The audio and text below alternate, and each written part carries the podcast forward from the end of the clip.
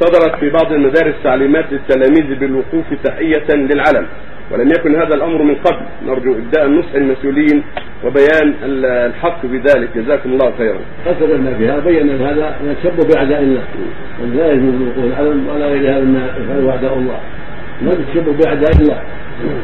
النبي عليه الصلاة والسلام من شبه بقوم فهو منهم